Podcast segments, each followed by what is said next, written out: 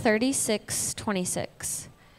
I will give you a new heart and put a new spirit within you. I will remove your heart of stone and give you a heart of flesh. This is the word of the Lord. Good morning. All right, so usually at a place like a church, um, people greet one another with something like, I just did. Good morning. And then maybe they'll say, Good morning. Um, this is not a rebuke of your good morning, by the way. This is actually the beginning of the sermon. Um, or if you're hanging with a couple rad dads from the Midwest, like myself, the conversation might be a little bit more like, What's good, Dave? Oh, just living the dream, Crummy. Just living the dream. And then you go on to talk about Aaron Rodgers or the price of gas or something like that. It's usually pretty surface level, and that serves a particular social function, and that's totally okay and normal, and I'm here for it. But maybe, maybe this morning you actually aren't living the dream. Maybe you're having a really bad morning, actually, or you're super bored already, and if that's the case, I have some bad news. I just got started. So, whether you're feeling excited about seeing Dvorak at the Des Moines Symphony just down the street here this afternoon, or you're dreading the overwhelming creep of seasonal affective disorder, uh, we all began the day in some way the same, and that is that we took another breath in and out. Our blood is pumping, our eyes are blinking, our brain waves are waving, and uh, we made it. Sunday, October 22nd, 2023.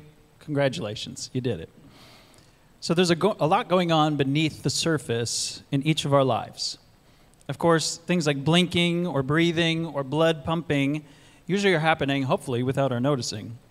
And we only think about them maybe when they don't work or some skinny doctor tell us, us to stop eating all the food that tastes good in the world. Similar to our body's activities, there are things about our identities we may forget about until we are confronted with something like bias or avarice because of these markers. Things like our race, our ethnicity, our gender, our sexuality, our political party, our education, our profession, our family of origin, and so on. And then beyond these things, there's even more identity markers, um, things we might adopt that reflect our interests, like things that give us meaning, I'm a writer. I'm a nonprofit director. I'm a mom. I'm a teacher. I'm a musician, a union member, a developer, a business owner, a son or daughter, a gun owner, a gamer, a pickleball pickler, whatever that is. Like I said, there's a lot going on just beneath the surface of our days that informs how we experience life. And it's worth remembering this when we talk to people. People are complex. And uh, all of us have some version of this going on, usually privately. And it happens different for each person. Some of, these thing, some of these things are out of our control, and some are malleable.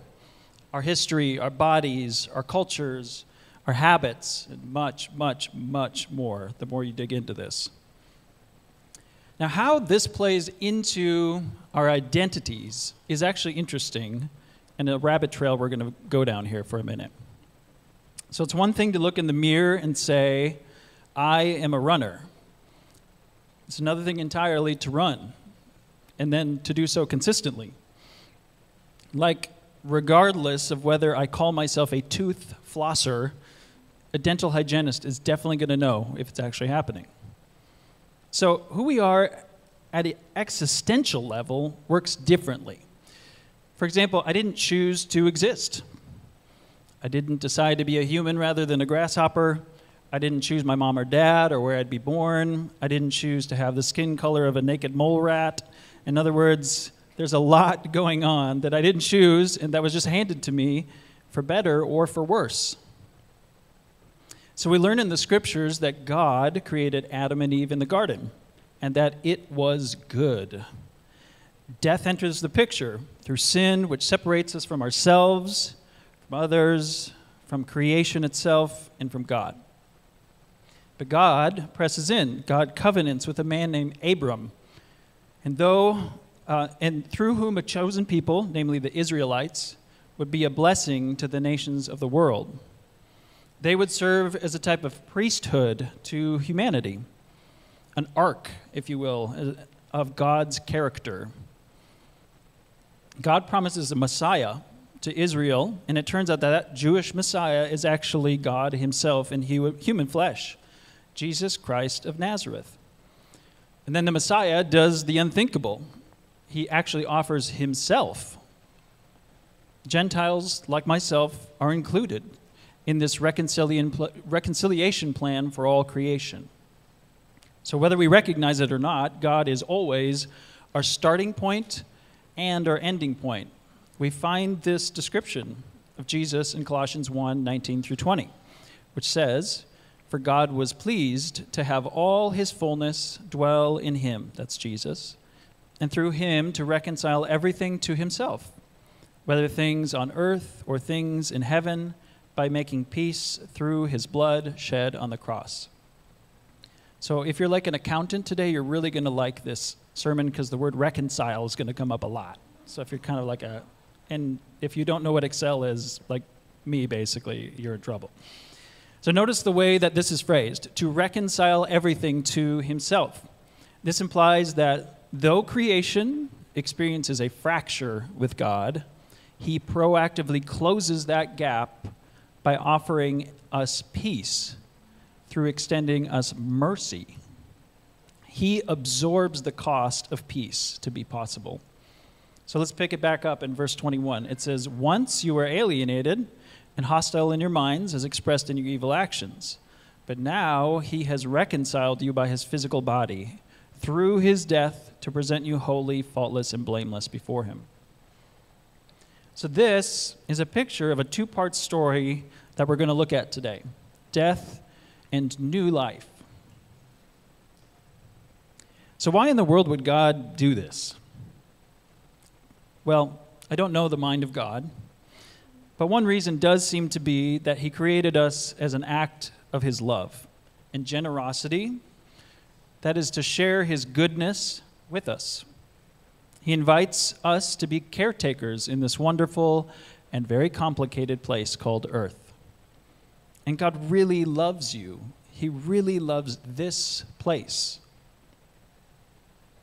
So there's an 89 year old man who lives on a farm in northern Kentucky near a little unincorporated township called Port Royal. He's a writer, an environmental activist, a cultural critic, and a farmer, and his name is Wendell Berry. There he is. That's not that long ago, actually. That was just, I think, last year that photo was taken.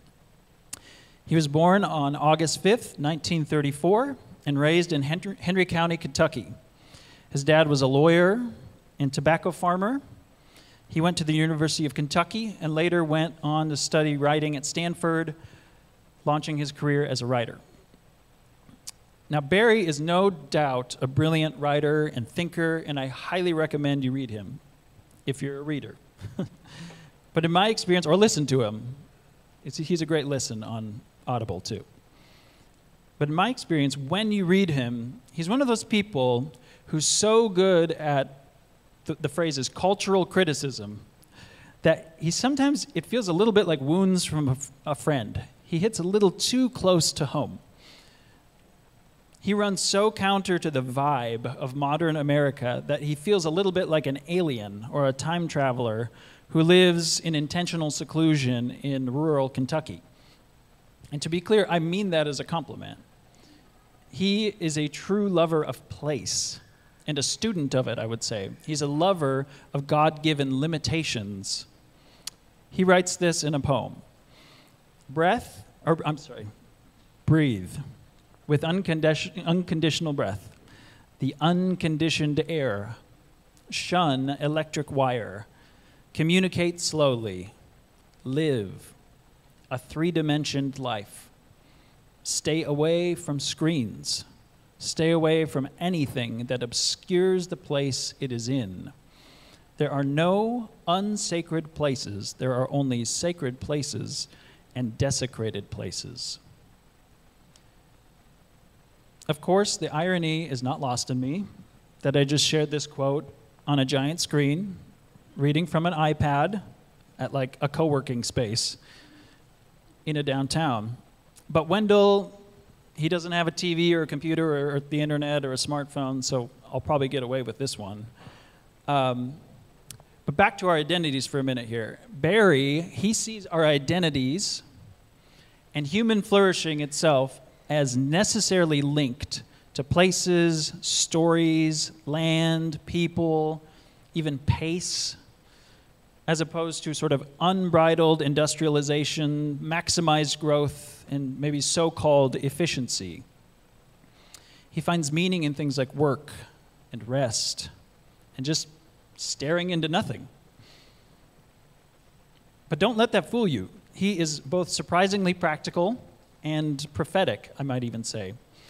And you could say that the, it, the example of his very own life highlights one way we cultivate meaning as people, and that is through finding, finding satisfaction in our work or in making home.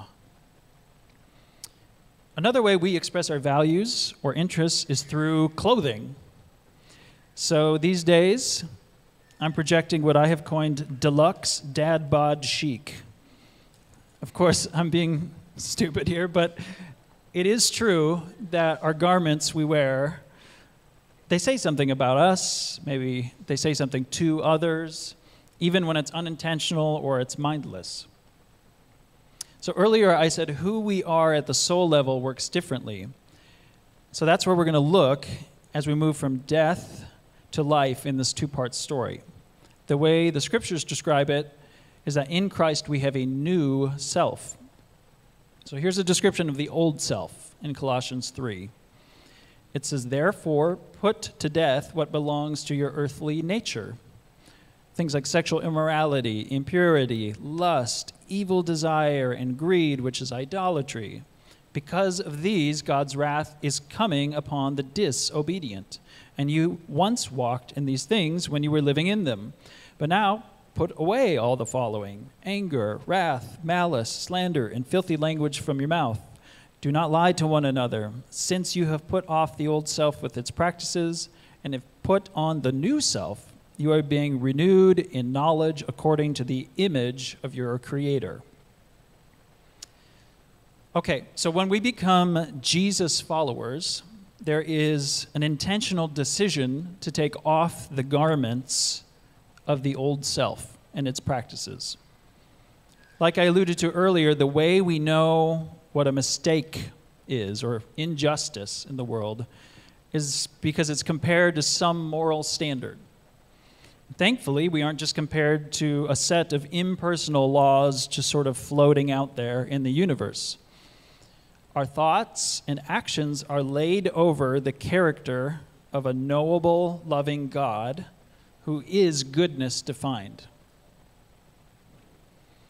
And he's inviting us into himself, the one who is pure, the one who is generous, and so on.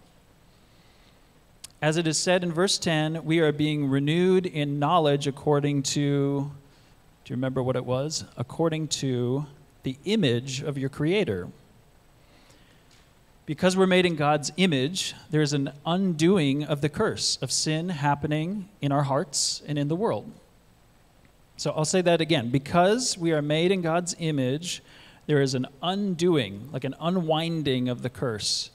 Maybe I think about this the untangling of the cords that I do every Sunday, right? It's an untangling of the curse that's happening in our hearts and in the world. But there's at least one trap I can think of, and probably one flavor of that particular trap called self judgment.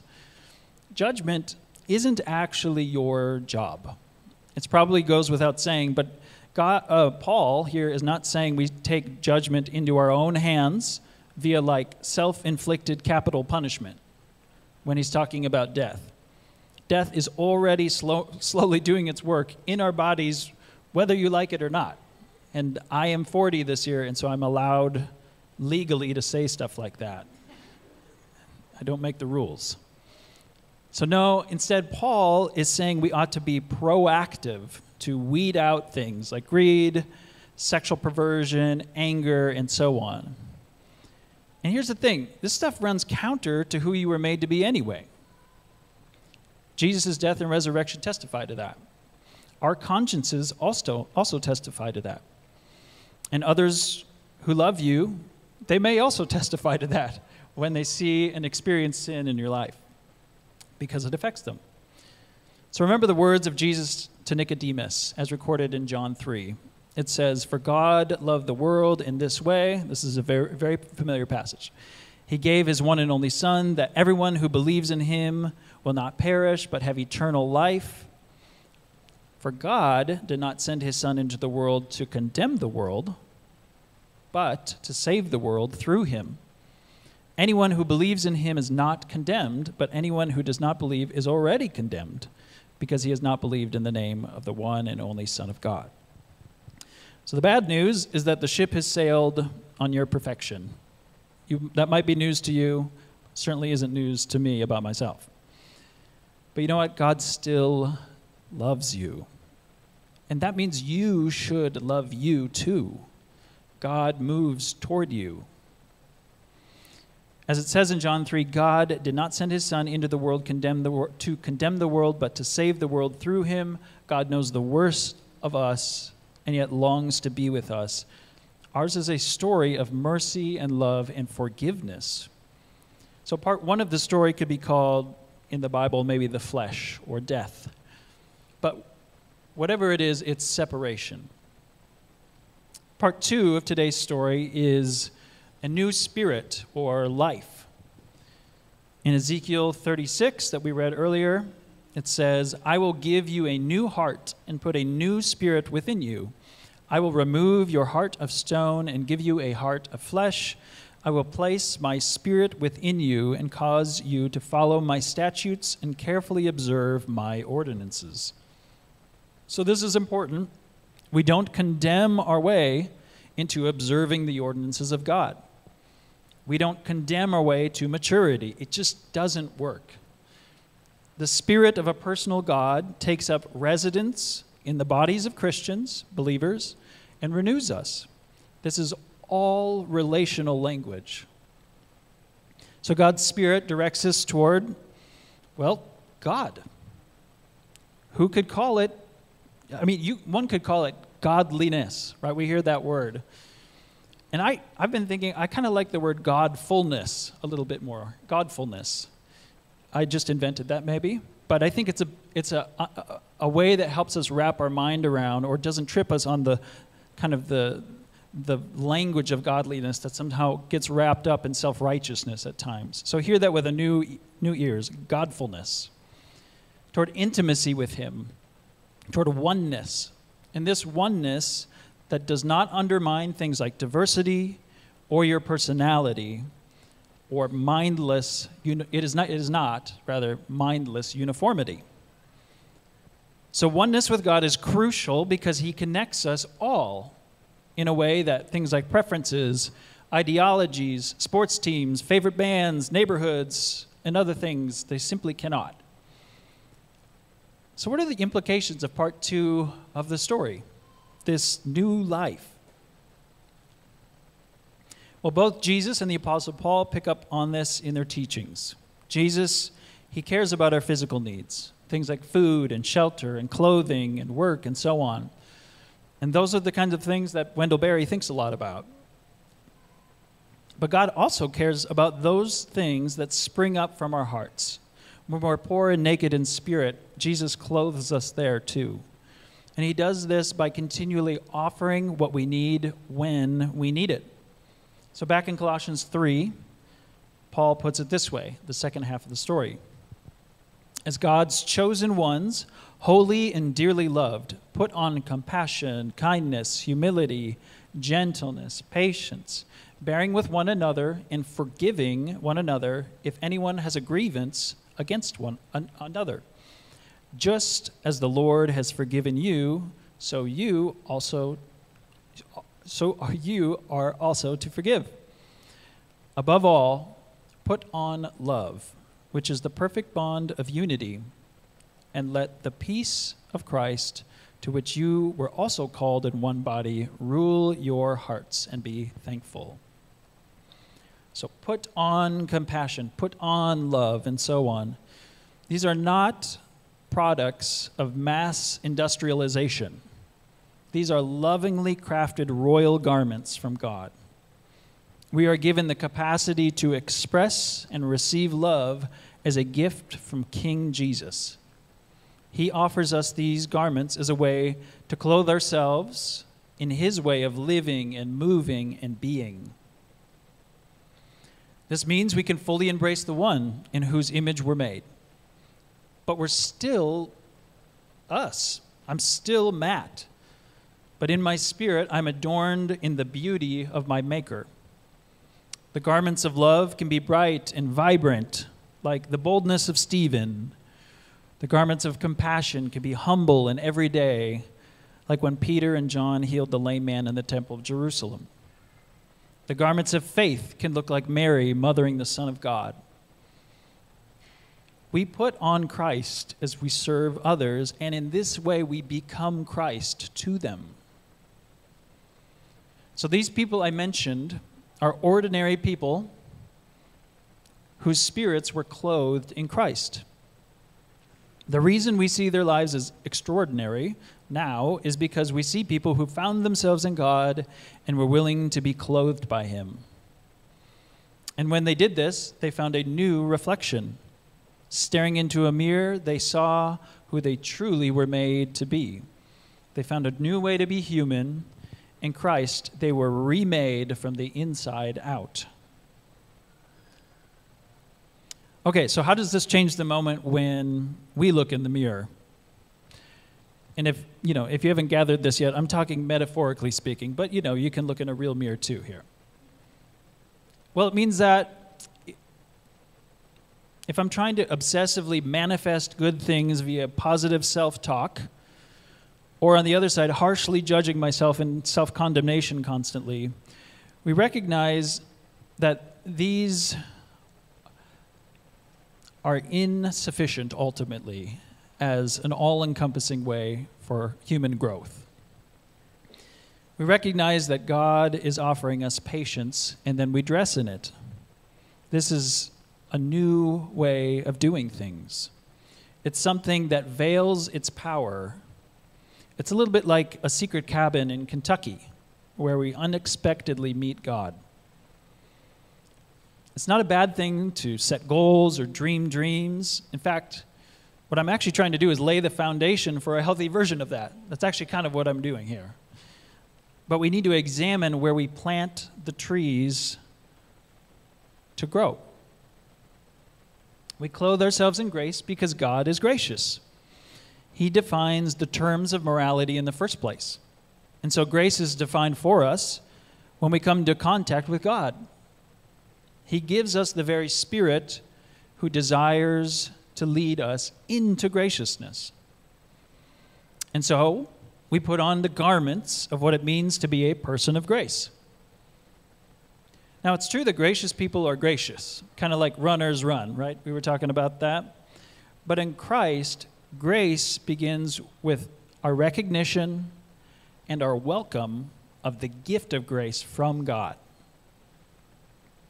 We then extend that grace to ourselves and then outward to others and to creation.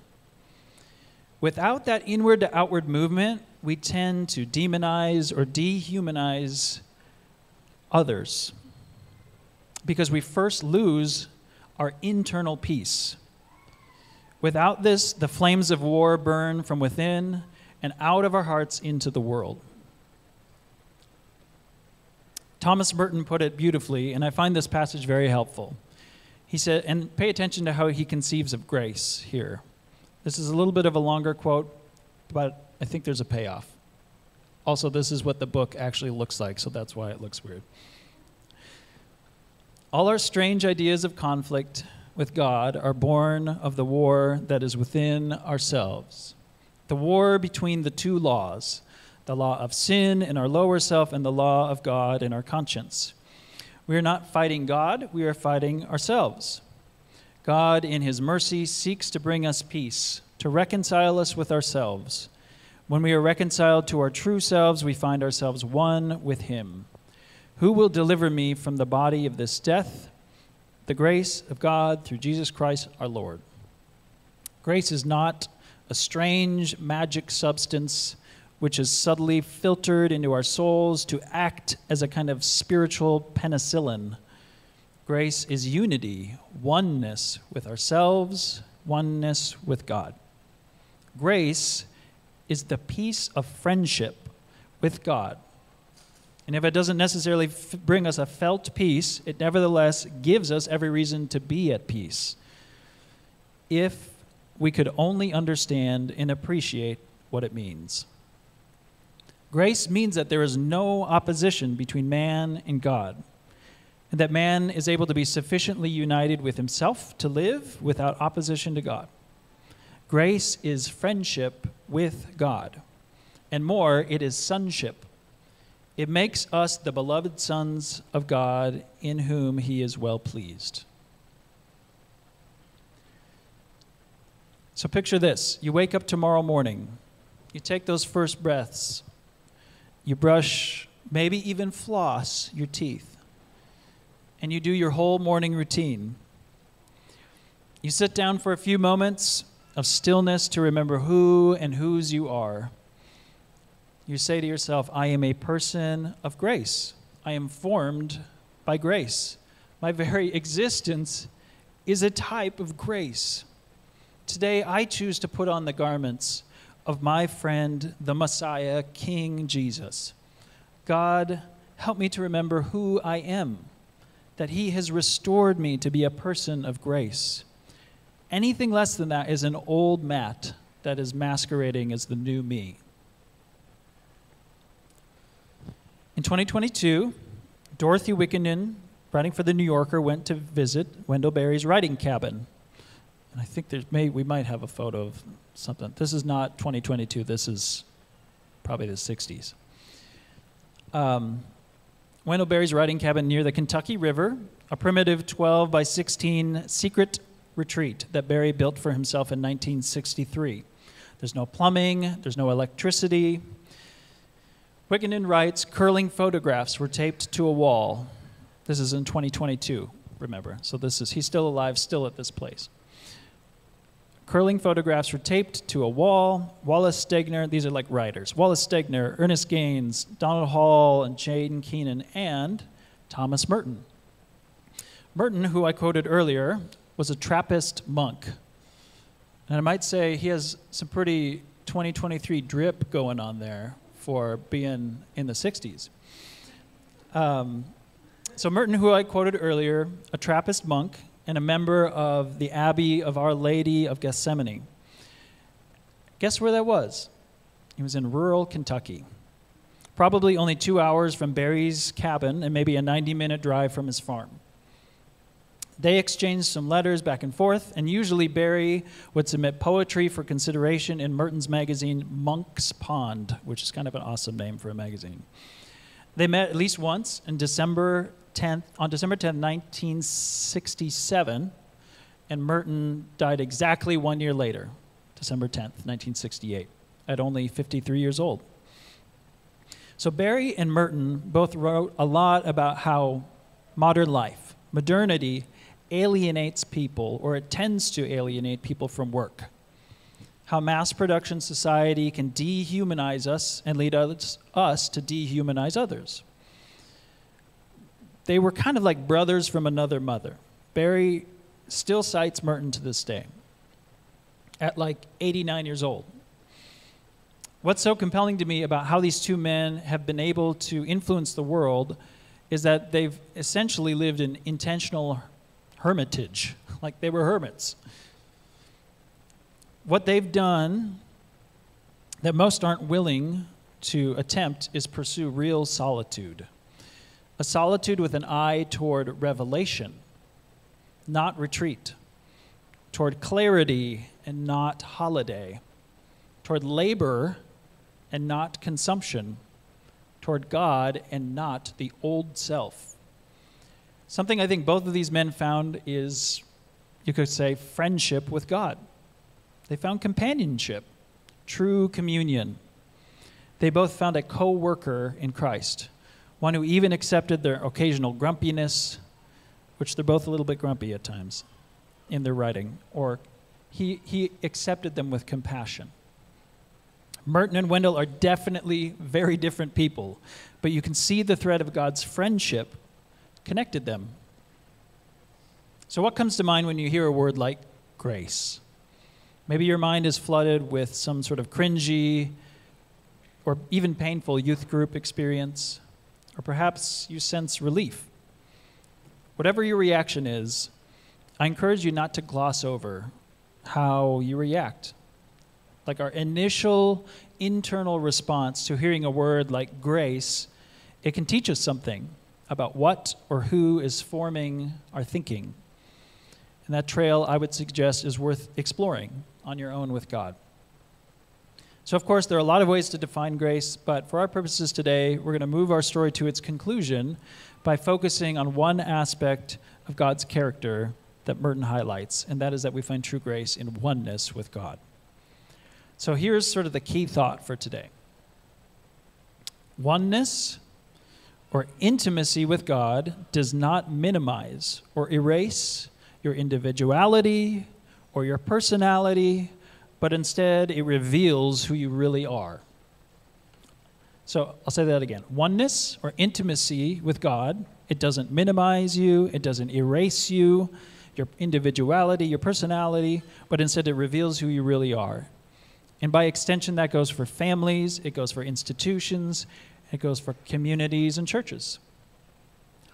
So I can't emphasize this enough. God is not a killjoy he is not boring. He is not one dimensional. He is not stuffy. He is joyful, dynamic, multidimensional. He is the inventor of water and the inventor of waterfalls, ears of corn and lobes of ears. I liked that one. Anglers and anglerfish. You get the idea. I could do that for a long time. God really, really, really loves diversity. Just look at the planet we inhabit. There's something like 2 million species of animals that have been recorded and classified to this point. And some estimate that there could be as many like as like 8.7 million species of animals out there, which and, and that's not even including like viruses and bacteria, things like that, which could push it at, toward 100 million. Like the diversity of life is absolutely astounding. God is so vibrant and full of life and that is the direction we're going. Drawing near to God is one of the best decisions you could ever make. We are drawing near to a being of infinite love and mind blowing creativity, and yet one who is gentle with us and positions himself as a servant, often veiling his work in supportive and invisible ways. So I think if I had to point out the number one thing that has gotten me through a difficult decade personally, it would be that when, even when I didn't feel it, I kept coming back to God in hopes that my friendship with Him would bloom, that I'd find a true companion for pilgrimage, one who would really understand me, one who would believe me, one who would receive me, mistakes and all. And ultimately, we all need nothing less than the type of friendship only God can offer. No career or relationship or church or country or mission should draw us away from God. What I'm really trying to say here is that intimacy with God is worth the pursuit. And recall that He's also pursuing us. It looks a lot more like joining a friend for a walk who's also a lot less than, say, like trying to catch a dandelion seed that's flying away in the wind. Okay, so back to our community. Our intimacy with Christ, so called godliness, it does not turn churches like ours, or communities, or your life into mindless, cultureless, beige wastelands of mediocrity and uniformity. In fact, the closer we get to God, the more we experience things like what I would call a good apocalypse, a sort of great revealing of God's character, unveiled through diverse peoples, places, and things. All I'm trying to say is that God is actively revealing to you and to the world who He designed you to be. And He, he knew you would be before the burden of sin weighed you down, both individually and systemically. And as an act of love, he extends this invitation to the entire world. He does invite us into a process of global renovation, but it is rooted in individual lives and local communities of love, like you and me, and like Gateway. This is the work before us. So, the work of restoration takes time.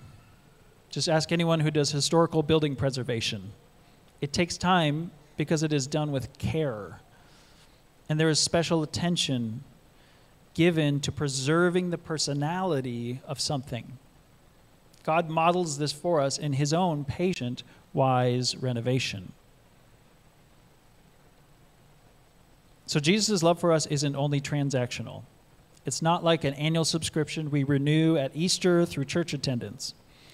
Grace is more like yeast in dough of our bodies, our souls, and communities. And that is not a dad bod joke, but it does kind of sound like one.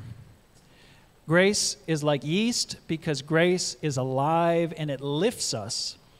Grace is alive because Jesus is alive. So you could say grace is a living agent, because Jesus is a living agent, of oneness baked into every moment we experience. Every breath, every tear, every disappointment, every unraveling thread of death is met with new life. Without the beautiful and perfect standard of God's moral goodness and his personal love for us, there would be no framework with which we could understand or measure our sense of hurt or sadness or separation.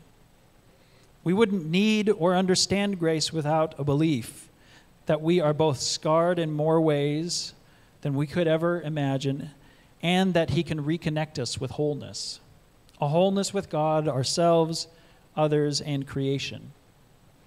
This is all grace because, like I said, grace is in, inherently relational. So we're invited into communion with God. We begin to recognize this when we give ourselves to sin, we aren't being who created, God created us to be. After all, that's what sin is in the first place. It's really just missing God. When we shrink or pull away or dominate or project or rage, it's all an act.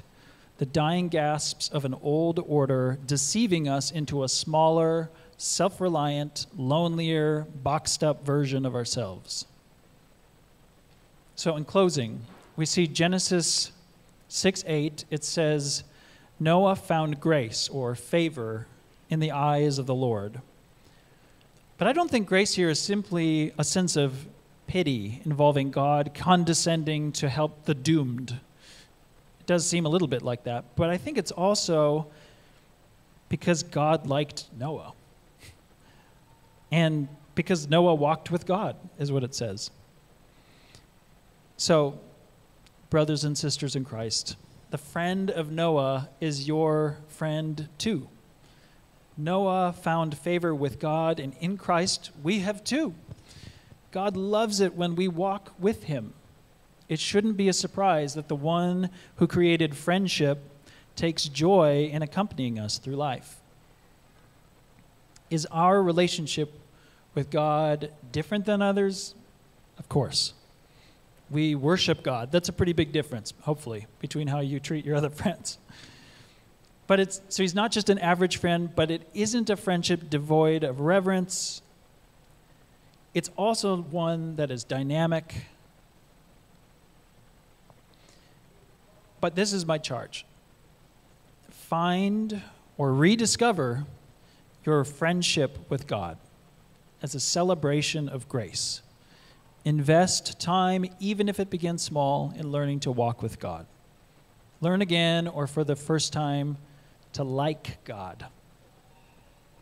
Practically, one thing that's helped me is to try and dedicate daily, like 20 minutes in the morning, 20 minutes in the evening for prayer walks. Uh, there's a lot of things we could go through on the practicals. I'm going to just assume you can think through this with the Lord. Um, few, few, maybe a month or so ago, someone who was speaking here mentioned Lectio 365, which is an app that's been very helpful for me. I've really enjoyed that. Um, I've used the Church of England's daily prayer app very often, which follows the church calendar. Whatever works for you. But whatever it is, you'll find that God loves you. The real you, not a lesser you, but one that is being renewed. And together you take this spirit of reconciliation out into the world as you share the love of Christ in word and deed. Let's pray. God, I just thank you that you love us. God, I thank you just for your kindness. I thank you for your goodness. God, we thank you just that you want to be friends with us. God, I don't think I, I can always wrap my mind around what it means to be personal with a personal God who invented friendship. But God, I pray just that we could take steps, even teeny tiny steps this week, to set time aside to connect with you or reconnect with you. So we pray you just bless the rest of our service. In Jesus' name, amen.